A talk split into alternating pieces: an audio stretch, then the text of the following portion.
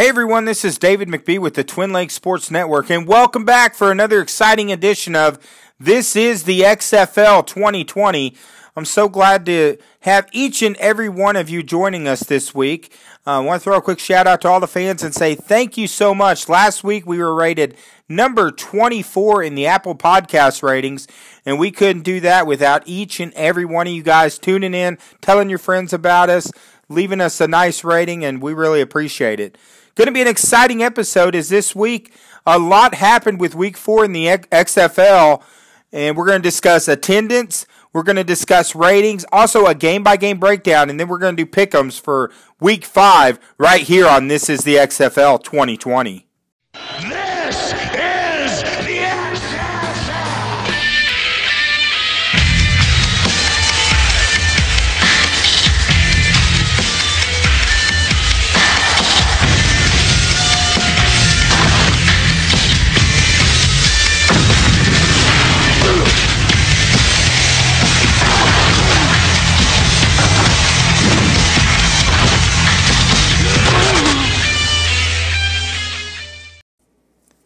Going into week four of the XFL, there was a lot lot to be determined this week. We were watching very closely as this young league, almost to the halfway point of their first season, uh, watching what was going to happen with attendance, ratings. Those are very important things that were really being watched this week because, especially when it came to TV ratings, we've seen kind of a steady decline.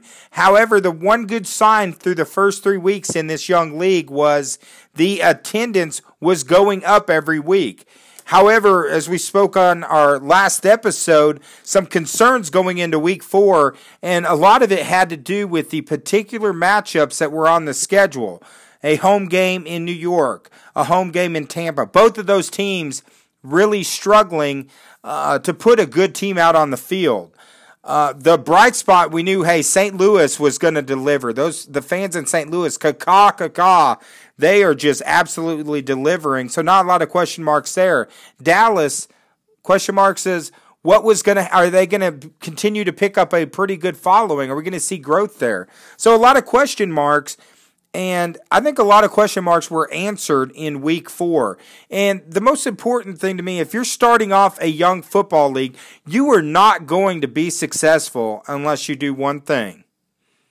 And that is, you got to have butts in seats. You got to have someone every 18 inches sitting in the stands because if you don't have people coming to the game and watching it, it's not going to be a successful league. So attendance is so critical to the success of this league.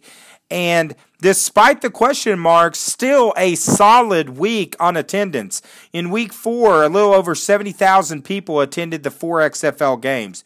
So remember week one they only had 69000 so you had more people attend week four of the league than the opening weekend usually the op- opening weekend of a brand new league is when everyone wants to get that hot ticket so i think that is a very good sign right there yes it was down over 10000 compared to the previous week but the previous week you had home games in St. Louis, which drew almost 30,000 uh, wild Battlehawk fans. And then also you had Seattle, the Dragons had another game. They had over 20,000. So those two franchises are really carrying the league right now. But overall, I mean, attendance season to date right now through week four, they're averaging 19,000 fans per game. Almost 300,000 people have attended an XFL game. So there's some really good signs there. And this last week in week four, St. Louis, they were down a little bit from their previous week, but they were still, it was the third most attended game in XFL history so far. And St. Louis is just killing it. I mean, it's a great visual. I love watching the Battle Battlehawk games because it's just a fantastic visual when you look up and you see a stadium full of people. And I mean, granted, it is the bottom tier, the bottom bowl of the stadium, but that's all that they're opening up. So uh, it's just a fantastic visual. Dallas, hey, the Dallas field I thought looked really good. Dallas ended up going up a thousand in attendance this last week. However, the two concerns, and we talked about this last week, New York and Tampa. New York was down about 5,000 from their opening weekend, and Tampa also down about 5,000. And I think a lot of that is because honestly, the teams going into this last week, New York was going in at one and two but it was a one and two that was ugly. They they they were just completely imploding with uh, Matt McGloin, the former Raider, who I'm renaming the New York Crybaby. Uh, I think New York has found someone who can do a much better job at signal caller than Matt McGloin. Uh, so I think it was hard for them to draw fans. Those the you know this last week going in. However, they might have found something that might salvage their season with quarterback Luis Perez, and we'll talk about that a little bit later. Uh, Tampa Bay also going in at 0 and 3. Quarterback controversy. Uh, Quinton Flowers upset. He you know left the team because he's not getting any playing time. Uh, and he was a fan favorite in the league. Uh, you know, Aaron Murray, he was supposed to play. He ends up not playing but Tampa ends up having an incredible performance. It might have salvaged their season as well. However, I think their performance in the first three weeks impacted the attendance in week four. But yeah, there's there's some cities that are struggling attendance wise, but overall for the league, I think that's the main thing. You got to look at the overall number. They're averaging close to twenty thousand people. If you would have said to Oliver Luck and Vince McMahon before the league started and say, "Hey, by week four, you're going to be averaging nineteen thousand fans for the season," they would be happy with that. Because remember the AAF, the AAF started to tank in week four. They averaged you know over 19,000 in their week 1 about 19,000 in week two. They were looking solid, and then they just fell off the face of the earth. By week four, their attendance dropped below 10,000 people per game. So the XFL, while being down, you know, and that's what all these you know sites on online that want the XFL to fail are going to say, "Well, attendance is down." That's all you see in the headlines. Attendance is down in big letters. Yeah, it's down, but you have to really understand what's going on with the league. And overall, the league is doing much better than anticipated and I think if you have a week where you have two of your weaker franchise hosting games, your numbers are going to be down a little bit. But overall, I wouldn't push the panic button. It's still higher than week one, still some pretty good positives. And so far, I would have to say uh, the XFL has to be happy with their attendance. Of course, uh, ratings also just came out today, and the XFL television ratings unfortunately did drop for the third straight week. Uh, they dropped from an average of 1.6 million uh, to an average of 1.4 million uh, this last week. However, the XFL's goals in season one was to have about 1.5 million watching the games. Uh, overall, if you look at the numbers, Saturday actually was pretty good. Uh, the game on ABC, which was at New York, uh, 1.5 million uh, watched that game, so it reached the goal that they had kind of set. Uh, the later game later that day at Fox, which to me was one of the better games of the week, especially visually when you see all those crazy Battlehawk fans. Um, the St. Louis game on Fox drew 1.8 million. The struggle on ratings this week was tied specifically to the games on Sunday. Uh, the first game, which was probably the best game of the week, the Roughnecks and Renegades, best game of the week was on FS1, 1.1 million. So a big drop on Sunday uh, with the Roughnecks and Renegade game. A lot of that, I think, can be attributed to the game was on FS1. Uh, that is not, you know, if it's on Fox, if it's on ABC, ESPN, I think you're going to get higher ratings. If it's on ESP, ESPN2 uh, or FS1 or one of those channels, I think your ratings are going to be a little bit lower. So, uh, significant drop, which is kind of disappointing. That was one of the better games. Uh, the game on ESPN ESPN2 later that night, the Defenders uh, went into the Vipers, and it was it wasn't a pretty game, guys. Uh, on ESPN2, just a little over a million, but I mean it was a blowout. The Defenders' offense has just completely disappeared in the last two weeks. So a good day on Saturday, but Sunday is what really ultimately pulled down the overall average. But still, 1.4 million, a just a slight drop uh, compared to the previous week. Uh, right now, still about half of what they were in week one. But you know, I wanted to do a comparison because you know I'm reading the headlines like I mentioned on attendance, and they say, "Oh, ratings are dropping, ratings are dropping." Well, how does the ratings for this new league compare to some of the other sports they were competing again against this last weekend? So, for a comparison, the NBA games that aired uh, this weekend on those uh, major channels, 2.3. So that's not much higher than what the XFL was getting. XFL 1.4. So about a million more people tuned in for the NBA that's been around forever. Uh, NCAA averaged uh, 1.9 compared to the 1.4 for the XFL. PGA 1.7 compared to 1.4 for the XFL. The NFL Combine drew less than a million viewers. So if you really break it down, their ratings are not much different than a lot of the really established established leagues. Of course, it's not going to get the ratings of the NFL, but I think uh, Vince still has to be happy with. I know that goal is kind of a 1.5. Uh, it's kind of what they're shooting for. Uh, didn't quite make it this last week, but I think the matchups, like like with the attendance, the matchups had something to do with it. I think it really hurt having the Guardian game. Uh, just because the Guardians offense, they, they while they did get a victory, it was not a very pretty game. It was still an ugly game offensively. Um, the Fox game, I think when you have that St. Louis game, I think the crowd and then the throwing Samoan Jordan Ta'amu looking fantastic. I think that really helped drive the rating. I think FS1 is why the rating was lower on Sunday with the Roughnecks and Renegades. Uh, the ESPN2 game, I mean, the defenders just when, when you're losing 25 to nothing to an 0 3 team and you haven't scored a point in the last two weeks. That's a tough game to tune in. And I'll be honest with you, I actually kind of fast forwarded through that game on my DVR. I watched all the other three games all the way through, but that one I fast forward because it was it was a, just a tough game to watch. So, uh, but overall, I think Week four, got to be happy, just slightly down. Week five is going to be critical. That, the XFL has to try to maintain that rating of 1.5 this next week. But overall, slight drop, but nothing to push the panic button on that either, same as attendance.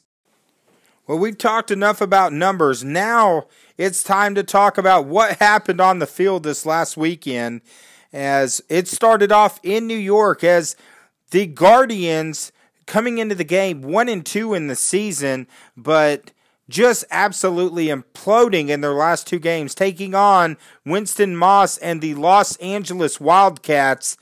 And the Guardians had a new quarterback under center, quarterback Luis Perez. You might recognize him from the Alliance of American Football.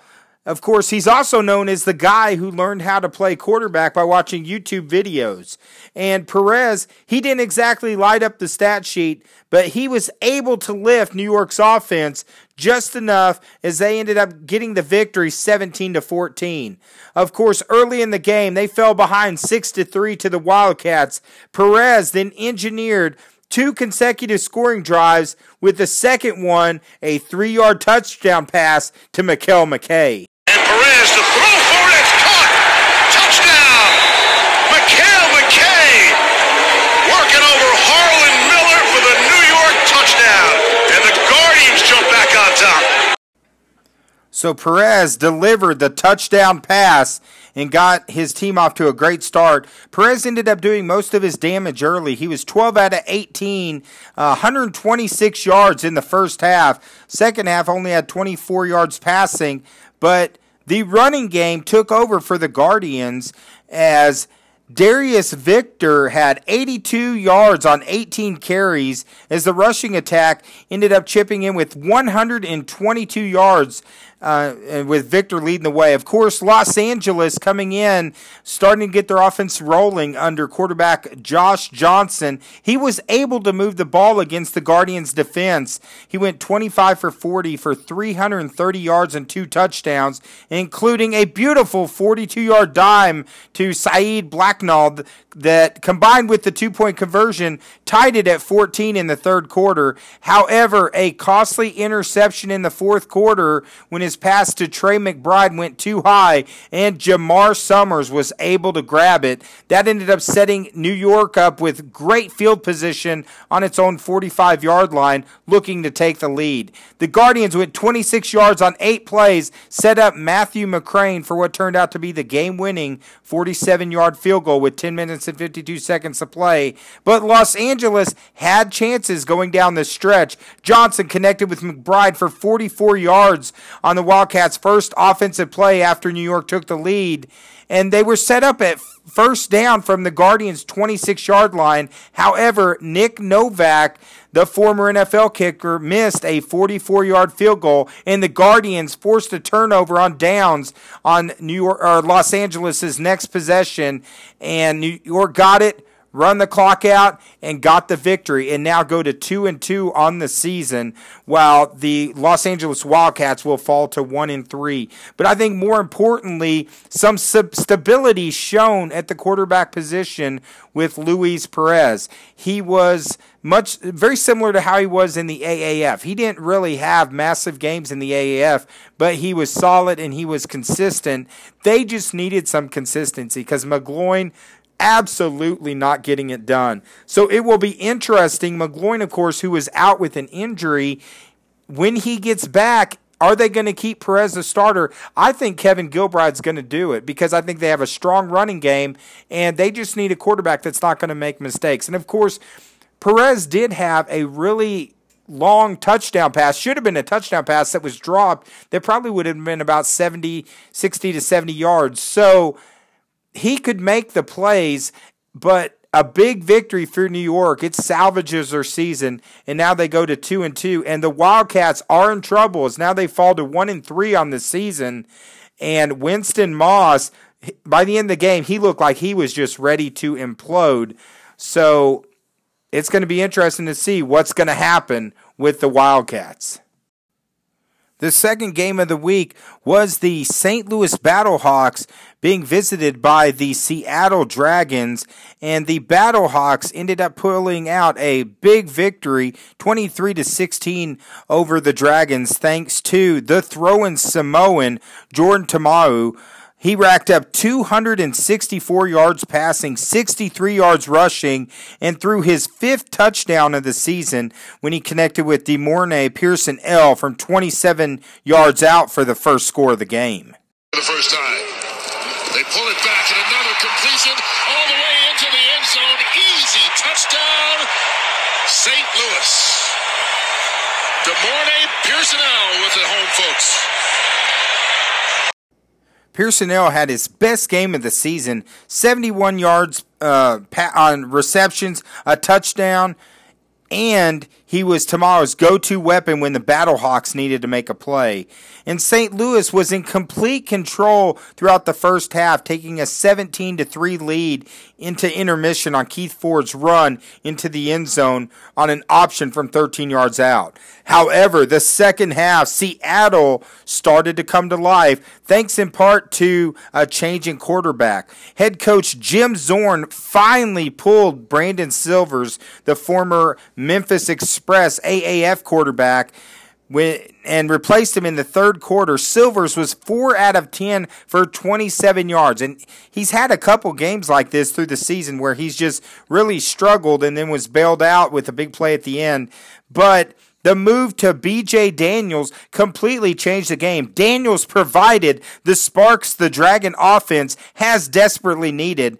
While if you look at his stat line for the second half, it doesn't look great. 5 of 10, 100 yards, one touchdown, one interception, but his ability to run and throw made the game close. And BJ Daniels was bringing the energy. The only mistake Daniels made late in the fourth quarter Seattle was trying to tie the score. He tried to hit Austin Proehl over the middle on a third and 20, but safety Will Hill was able to snatch the air out of the pass for the interception and St. Louis is now the second team with three wins, joining the undefeated Houston Roughnecks, who are now 4 0. The Battlehawks at 3 1 are now in sole position, possession of first place in the East Division, as DC ended up losing their game later and was 2 and 2.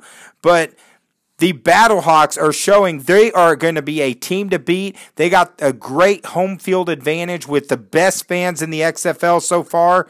And Jordan Ta'amu showing that he can be a multi dimensional threat gives them such a great balance in their offense. They're going to be a tough team to beat.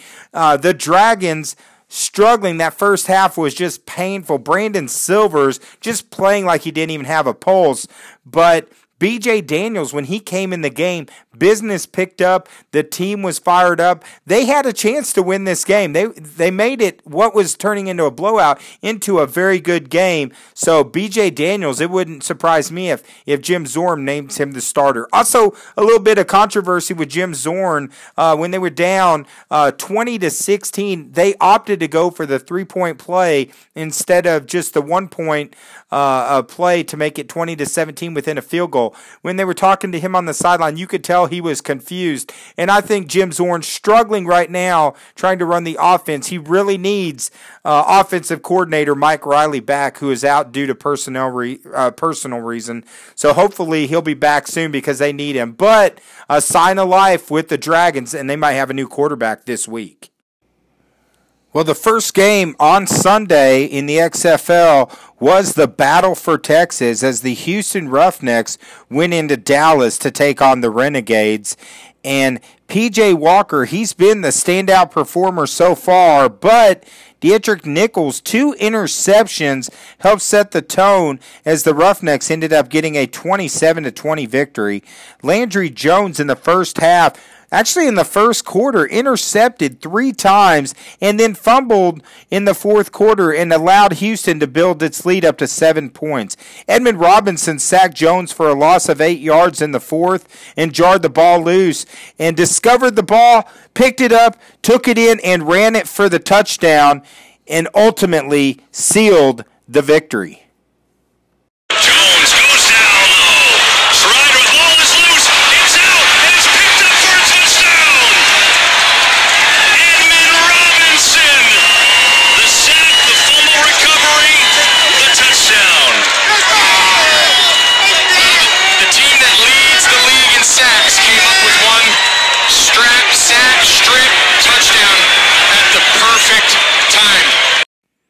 So Landry Jones, he did recover from his bumpy start uh, after the three straight interceptions, but in the fourth quarter, of course, went down scrambling for that first down on that fourth and one. He injured his left knee, uh, and it's the same knee that he hurt during practice in January.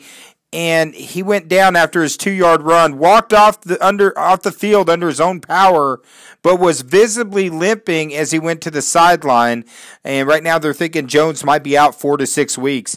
Uh, former AAF quarterback Philip Nelson entered the game, got the Renegades into position for the potential go ahead score, but on second and goal from the Roughnecks three yard line, Flynn Nagel dropped a pass beautiful interception by DeMarquis Gates. He reacted quickly. Beautiful play by Gates.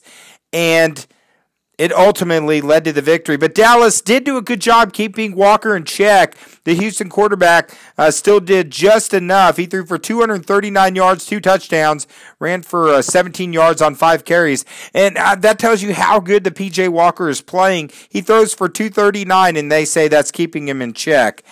But Overall, the Roughnecks now remain the only unbeaten team in the XFL. They're 4 0. They're going to be traveling to take on the Seattle Dragons in Seattle.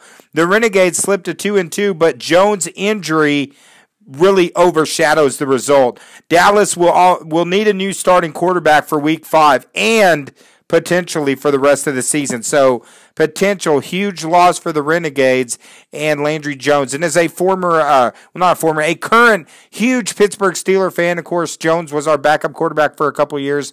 Uh, we hope he gets well soon. And in the final game of the week, it was the biggest upset, and it was an upset that both myself and Joey Shaw called. The Vipers, despite going in looking basically like they didn't have a hope at 0 and 3 start to the season. They looked anything but hopeless on Sunday. Tampa Bay dominated from the start in a 25 to nothing victory over the DC Defenders, handling uh, handing the Defenders their second straight blowout loss. DC Lost by 30 the last time out against the Wildcats and now lose 25 to nothing to the Vipers. And the Vipers, they set the tone on defense, which you know defensive coordinator Jerry Glanville. I'd love seeing him back on the sidelines. Uh, he held the defenders without a point. He bottled up Cardale jo- Jones. And earlier in the year, remember after week two, we were talking about is it Jones or Walker? Who's the MVP of the league? And Jones, 9 of 22 passing, 72 yards, zero touchdowns, and an interception. And Pep Hamilton's got to be wondering what's going on with his offense. Uh, running back Donnel Pumphrey, only 34 yards on the ground and it was just a impressive defensive showing from the Vipers. And Taylor Cornelius showed that he's improving a lot. 24 for 31. He's the quarterback for the Vipers. 211 yards, one touchdown, one interception, and he also uh, runs one into the end zone. Cornelius will take off with it to the five, to the goal line. Touchdown, Tampa Bay. Uh, DC was no not just having to account for Cornelius's throwing, which uh, left some lanes open, and then the running back, the two-headed beast of De'Veon Smith and Patrick in the backfield. Smith had 122 yards rushing. Patrick 108. The first team in XFL history to have two 100 yard runners. And now the Vipers improved to one and three and look to keep their momentum as they're going to take on the also one and three Los Angeles Wildcats. While the defenders dropped to two and two, and now they're looking, they're going to need to bounce back against what a team that some people are saying is the best team in the XFL, the St. Louis Battlehawks. But oh my, how far has DC fallen? So now we go into week five, halfway through the XFL season, and a lot of questions to be answered. You know, the 4 0 Roughnecks are currently 13 point home favorites, uh, taking on the Seattle Dragons. Could that be a potential for an upset. Uh, can the DC Defenders end a two game losing streak at home with the uh, Battlehawks coming in that are looking incredible? So, a lot of uh, tough picks this week, but we'll go ahead and run through them real quick. Uh, Seattle taking on Houston. And I'm going to pick Houston. I think Houston's offense is rolling right now with PJ Walker. I think the Dragons are going to be pretty competitive. I think they will probably cover the spread. I think BJ Daniels, if he starts at quarterback, that's going to be a game changer. But I think the Roughnecks are just the team to beat in the XFL. Uh, along with them, I think they own the uh, the West just like St. Louis is owning the East. Uh, the next game, the Guardians and Renegades, and I think that's really a pick'em game. The Guardians, uh, it's going to be interesting if they bring back Matt McGloin or if they're going to start Luis Perez. The Renegades, now without Landry Jones, are going to go with their uh, backup quarterback, Philip Nelson. I'm going to have to go with the Guardians. I think their run game is too much. I think if the Renegades had Jones, I'd pick them, but with Jones out, I just don't have enough confidence in Philip Nelson. Uh, the Battlehawks go to DC to take on the Defenders. I'm going to pick the Battlehawks. I think their running game. I think Ta'amu. I think even not having the thirty thousand uh, cheering fans that they're that they're used to having, they they look great when they beat Dallas earlier in the year, and they gave Houston a run for their money. And I think that earlier matchup between Houston and St. Louis might end up being what we see in the championship. So I'm going to go with St. Louis over DC. And the final game, the Vipers and the Wildcats. That's a pretty even pick 'em uh, game, but I think the Vipers fighting their running game. They got Cornelius that's making some plays. Jerry Glanville has that defense just pumped up.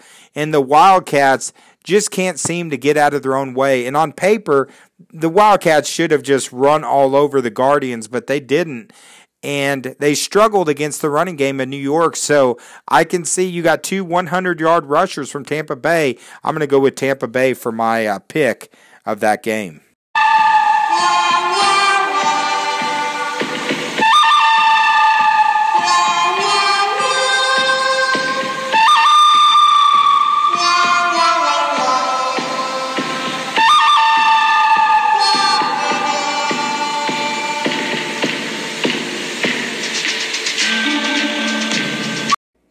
It's time for our final segment the good, the bad, and the ugly of the week here in the XFL.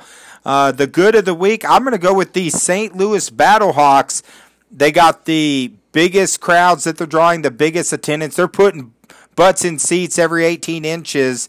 Uh, huge fan base, but they're delivering on the field. They're throwing Samoa and Jordan Ta'amu another big game.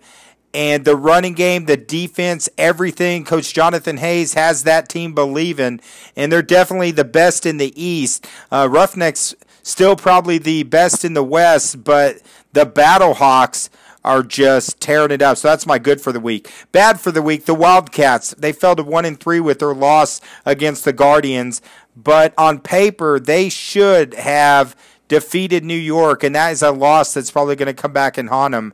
Uh, New York, of course, their team was imploding. They changed quarterbacks, bring in Luis Perez. Josh Johnson moved the ball up and down the field, but they just made some plays. They just could not score.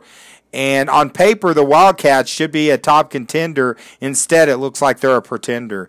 And the ugly of the week has to be the DC Defenders offense. Poor Pep Hamilton. After week two, we were saying, hey, it's going to be the DC team and Houston are the two best teams. Well, Houston's still one of the best team, but my how far has DC fallen? And when you look at it, St. Louis has stepped up their game, and now with a victory, if St. Louis can pull off a victory, they're going to go to four and one if they can win this weekend. And it's possible the defenders can fall to two and three, down two games in the East. That's going to be tough to make up in a ten game season. So that's my ugly for the week. But again, like I mentioned at the beginning of the show, thank you so much for everyone who's been tuning in. Uh, make sure, please, uh, reach and leave us leave us some feedback. Leave us that five star rating and subscribe to the podcast podcast. We have a new episode coming up every week.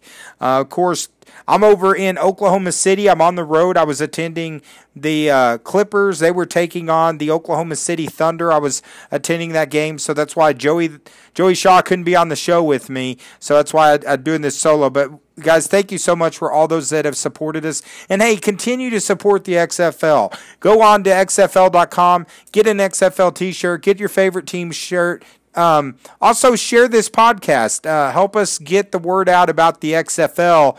And feel free to, you can uh, send us any messages, private messages on the Twin Lakes Sports Network. Let us know what you want to cover. Or, hey, you might want to be a guest on the show and. Uh, or you have a question you want to ask, feel free to message us on the Twin Lakes Sports Network on Facebook, and we might answer your uh, question right here on this podcast. But from myself, David McBee, and Joey Shaw, who couldn't be here this week, uh, make sure this next week go out and do something nice for someone. And remember, your tomorrows are never guaranteed. Uh, have a great week from us here at This is the XFL 2020.